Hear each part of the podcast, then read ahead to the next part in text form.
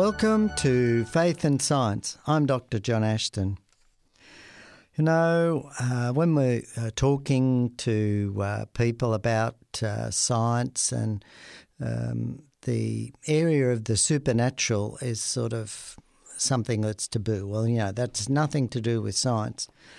But in actual fact, belief in the supernatural, and in particular, belief in the Bible as a report of man's dealings with a supernatural God, our Creator, actually underpins modern science. Now, of course, when we you know read in the media and we you know hear all the you know the popular um, uh, sort of accounts of leading evolutionists in particular and atheists.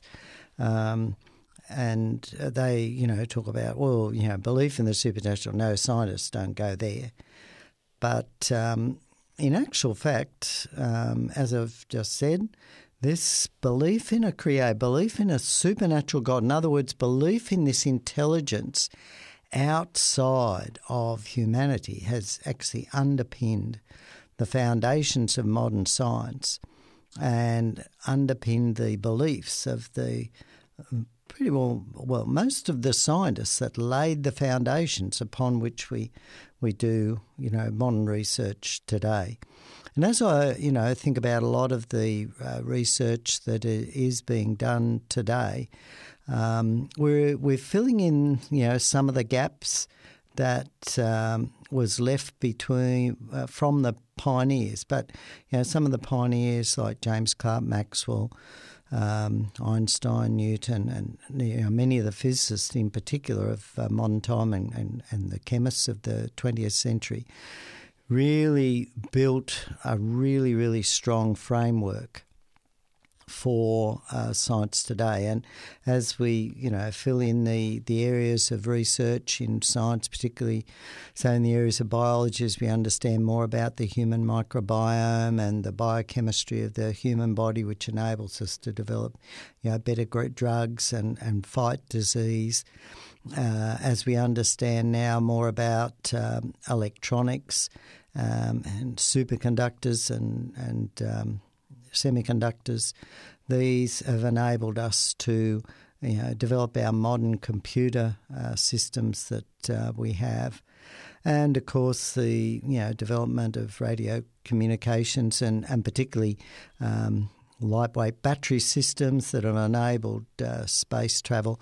So the chemistry behind these uh, thing, uh, these um, to this technology that we're using today, the the principles of the chemistry and physics uh, was uh, much of it was laid down in the latter part of the 19th century and the 20th century by scientists who were, were Christians. I read an interesting article.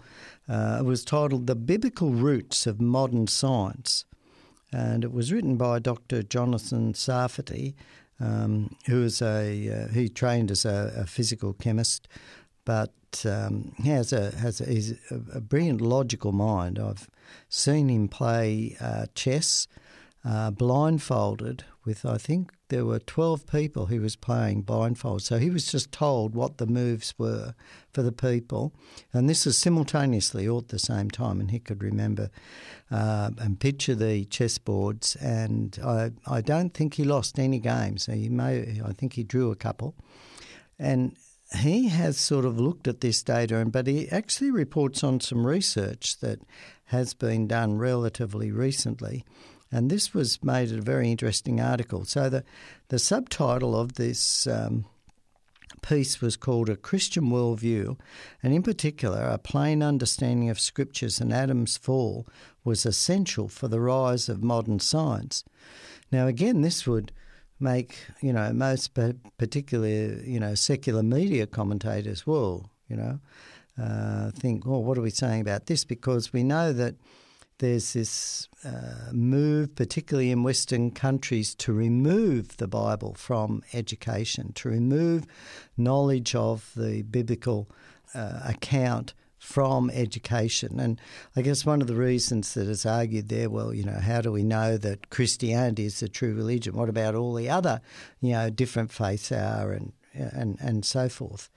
But in actual fact, you know, Christianity is a very historical religion, and it's founded also on on prophecy. In other words, there were prophecies and um, unquestionable prophecies. We have the historical evidence of documents that were written hundreds of years before uh, the birth and crucifixion of Christ that predicted the birth and crucifixion of Christ and the actual time when it would happen. And these, um, you know, prophecies are powerful corroboration of the uh, supernatural nature of uh, the Bible and of um, the truth of Christianity. And so this sets Christianity apart from virtually all the other religions. Now, what, what is noticed in this article too that many atheists and their um, and and even some church folk now um, have this belief that uh, science and uh, the Bible account um, are sort of opposed to one another, almost like enemies, and yet. His, as historians of science, people who have uh, studied the history of science, and even non Christians now have pointed out that modern science first flourished under a Christian worldview. And in earlier cultures, such as Greece and China and Arabia, um, science really didn't flourish there. You know, maths uh, flourished, particularly um, in Arabia, but um, science didn't flourish. And there are a number of reasons uh, for this, of, of course. Um, and uh, some of these other cultures were looking for purpose, whereas under the Christian culture, uh, the belief in a rational creator led the scientists in the Western culture, in the Christian culture, to sort of understand the logic. They believed that God was, for example, a, a mathematician, that God arranged things in a logical, orderly fashion. And it's interesting that really, when you think about it, an orderly universe makes perfect sense only if it were made by an orderly creator. And um, this has been recognised by, for example, a, an evolutionary anthropologist and science writer Loren Eiseley stated that the philosophy of experimental science began its discoveries and made use of its methods in the faith not knowledge that it was dealing with a rational universe controlled by a creator who did not act upon whim or interfere with the forces he had in operation. It is surely one of the curious paradoxes of history that science, which professionally has little to do with faith, owes its origins to an act of faith that the universe can be rationally interpreted and that science today is sustained by that interpretation. So, as I said, that was an evolutionary anthropologist, um, Loren Eiseley, and um, if anyone is interested in uh, that, um, that's uh, a quote on page 62 of uh, Eiseley's book, Darwin's Century Evolution and the Men Who Discovered It. Um, but it's interesting that the so we here we have a, an evolutionist admitting that the foundation of science was based on the assumption that there was a creator God who organized things in a logical way. The the other, you know, the converse of that is of course that if atheism was true or polytheism is true, then there's no way to deduce from these belief systems that the universe is or should be orderly. And this is a very important uh, philosophical point, and that's, of course, why many philosophers um, admit that the evidence is overwhelming that there is some supernatural uh, creator, intelligent being behind our existence. Um, and as, as I said earlier, one of the reasons why Christianity is such a strong uh, religion in terms of its its logic and common sense is that not only is there the evidence from experience that Christianity is true, but we have the evidence from fulfilled prophecy um, that Christianity, uh, that the Bible account is true, and that Jesus really was the um, the Son of God, as predicted by the the Bible uh, prophecies hundreds of years before, and he came just at that time. And the other thing is that uh, Genesis as well gives us permission to um, investigate creation. Um, so God was free to create uh, as He pleased, and so uh, where one of the ways of looking at this is in areas where the Bible is silent. The only way to find out how creation works is to experiment rather than rely on man made philosophies, as did the ancient Greeks. And so, again, here, this belief that there was a creator God and that man was given dominion over creation. Um, again, this belief led to uh, our understanding of science. And the point that's being made um, here is that often people say that uh, or people think that science and religion uh, are, are, opposed, as mentioned earlier. But what the, the point that is, is being made here by these authors is that the Bible talks about man's interaction with God. And as we learn more about, we can learn more about God by studying His creation and the order there. And, and this is what we find. We find this tremendous um, design in nature. And um, another uh, sociologist and author, Rodney Stark, points out that science was not the work of Western uh, secularists or even deists. It was entirely the work of devout believers in an active, conscious creator God. And again, um, that comes from um, that's that's a quote from uh, Stark's um, book published by Princeton University Press in 2003, and it's titled For the Glory of God How Monotheism Led to Reformations, Science, Witch Hunts, and the End of Slavery. So that's a, an interesting book by Stark, published by Princeton University Press, and that quote comes from uh, page 367. So Here's some interesting point. Yeah, another thing is, of course, that science requires that we can think rationally, and that results should be reported honestly. Um, and of course, this is what the whole teaching of the Bible is. When the Bible says, you know, one of the Ten Commandments is to tell the truth, to, to not tell lies. And this is a, something that is really fundamental in science, and this is something that scientists assume. We all, as a scientist, we assume that other scientists are speaking the truth, that they haven't fudged their measurements, they haven't uh, shown bias and altered the results in, in some way. And of course, every so often we hear about people who have fudged the results. And this is this is really really bad because science is built up on the whole concept that you discover something and you truthfully report what you have discovered um, in the uh, scientific literature and at conferences and so forth, so that others can build on that, so that together we can understand, um, you know, life on Earth and the universe and so forth and ultimately for good cause.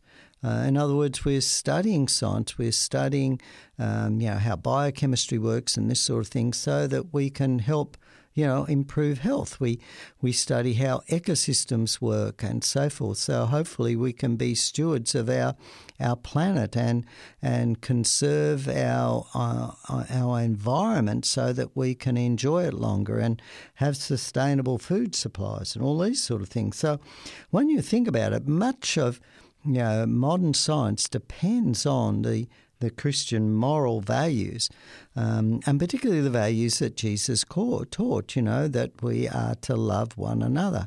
We're to care for one another, and we, you know, they have the, the famous story of the that Jesus told of the Good Samaritan, of the the man that was set upon by robbers, and it was a a complete stranger, somebody who would normally be regarded as an enemy, who came and found him almost dead on the side of the road, uh, picked him up, put him on his donkey, took him to an inn, paid the innkeeper for his accommodation, and told the innkeeper, "Look after him. When I come back, I'll I'll pay anything I owe." And Jesus said, "You know, who was the neighbour to that friend, uh, to that uh, poor man who'd been attacked by robbers?" And you know, they said the one that showed kindness to him. And so these are the, the whole principles, these principles of that underpin Christianity, are really the principles that underpin how, you know, science should work. And it's it's interesting that, uh, of course, you know, people have this impression too, and, and tend to blame, you know, the Christian Church for the suppression of science, particularly during the the Dark Ages. And, you know, there's a, a number of issues here. And, of course, we need to remember that there are many people who have claimed to be Christians but actually don't live by the teachings of Jesus, don't live by the teachings of Christianity and, and what God revealed, particularly in the area of love thy neighbour, you know, and uh, forgive your enemies, these sort of things. And um, it's interesting if we if we look at the uh, Dark Ages, um, science, as I said, requires that we think rationally. Um, and again, it's very, and report things honestly and according to the teachings of the Bible. But really, if you adopt an evolutionary view, why? Why would that be so?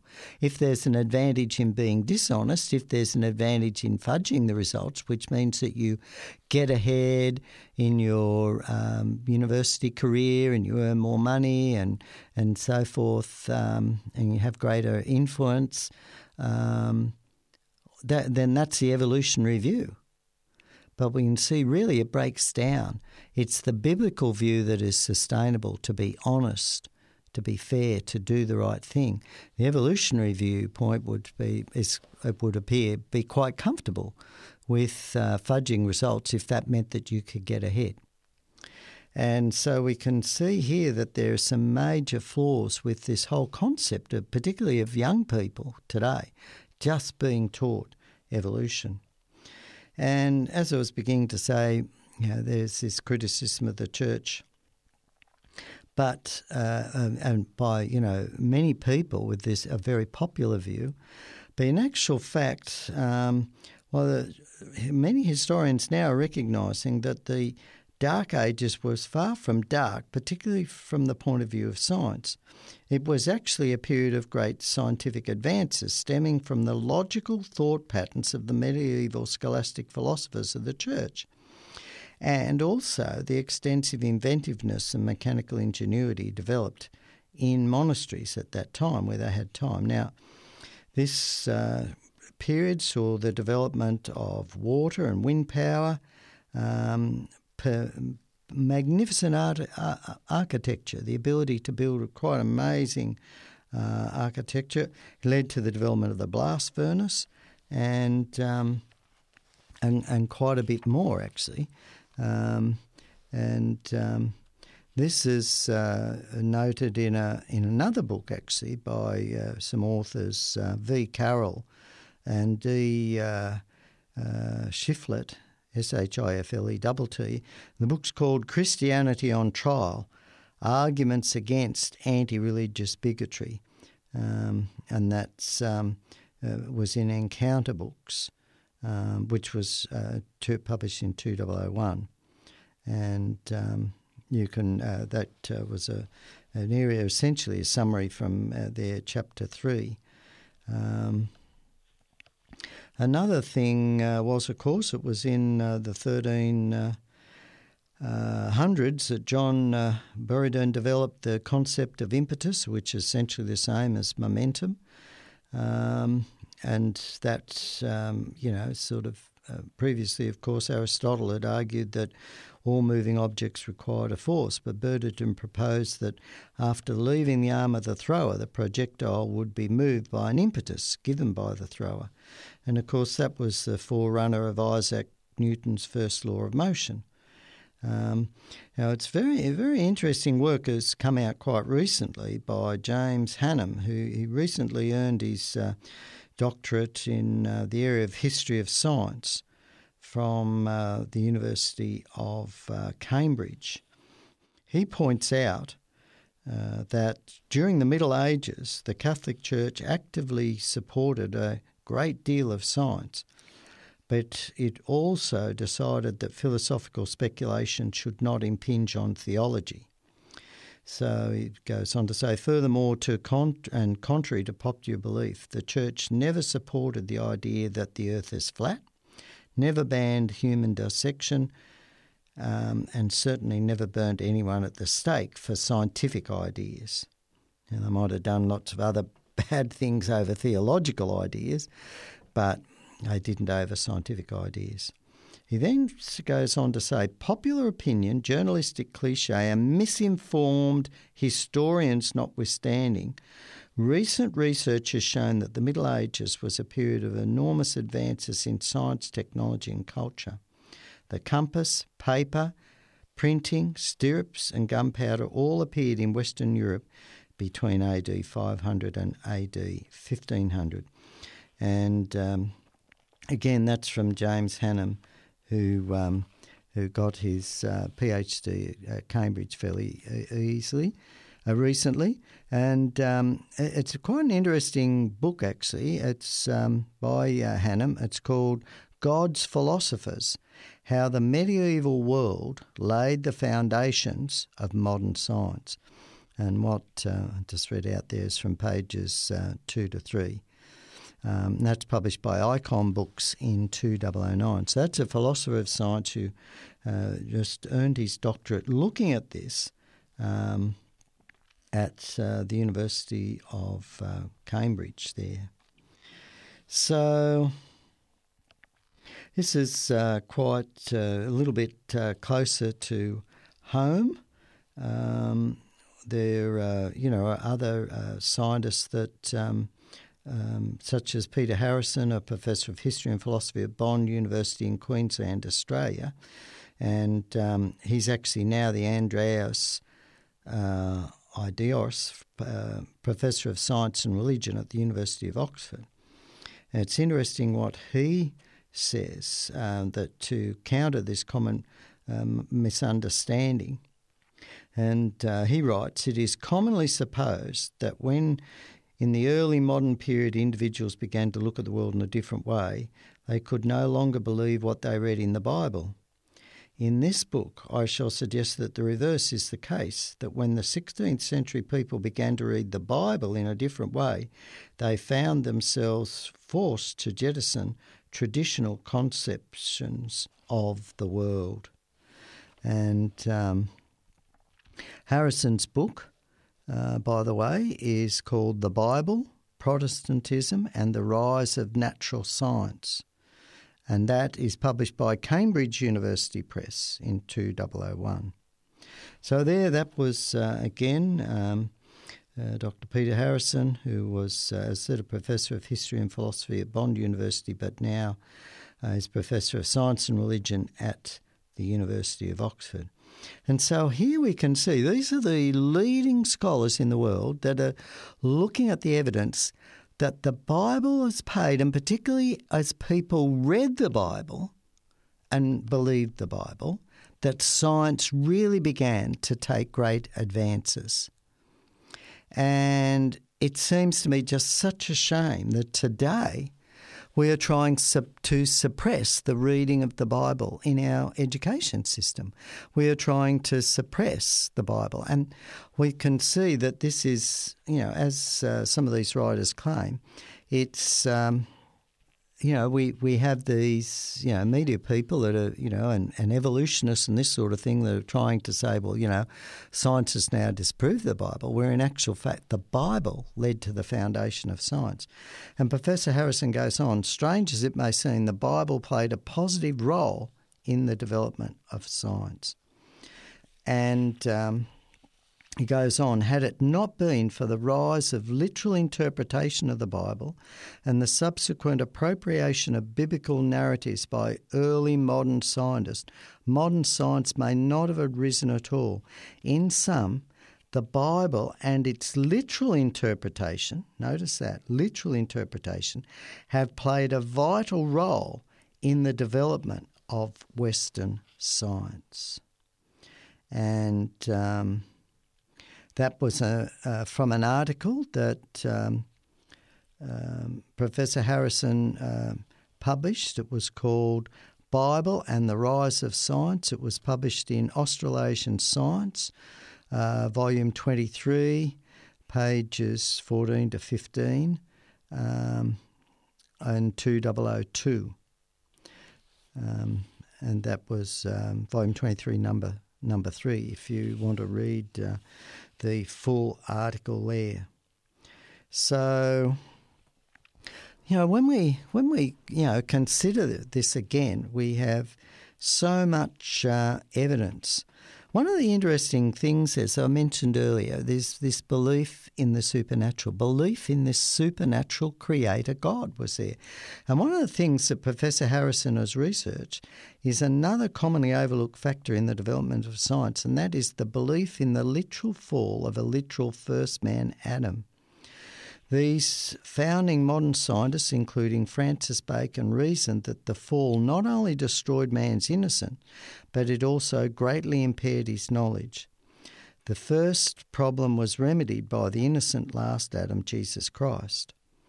Um, his sacrifice enabled our sin to be imputed or credited to, to him, and his perfect life enabled his righteousness to be imputed to believers in him. And but as for recovering what they believed to be Adam's encyclopedia knowledge, they looked to science. And so Harrison explains new literal readings of the creation narratives in Genesis provided 17th century thinkers with powerful motivating images for pursuing the sciences. Adam was thought of to have possessed perfect knowledge of all the sciences, and a knowledge lost to posterity when he fell from grace and was expelled from the Garden of Eden, and um, and so forth. And so, um, as I said, you can read about uh, that in uh, Harrison's book and a lot more in God's Philosophers How the Medieval World Laid Bare the Foundations of Modern Science, uh, published by Icon Books in 2009. As we can see, Modern science is based on the belief in a supernatural creator God. And I'd encourage you all to read about that uh, super creator God in the Bible. You've been listening to Faith and Science. I'm Dr. John Ashton. Remember, if you'd like to listen to more of these uh, pro- program or re-listen to this program, just go to uh, Google 3ABN Australia au and click on the listen button. Have a great day.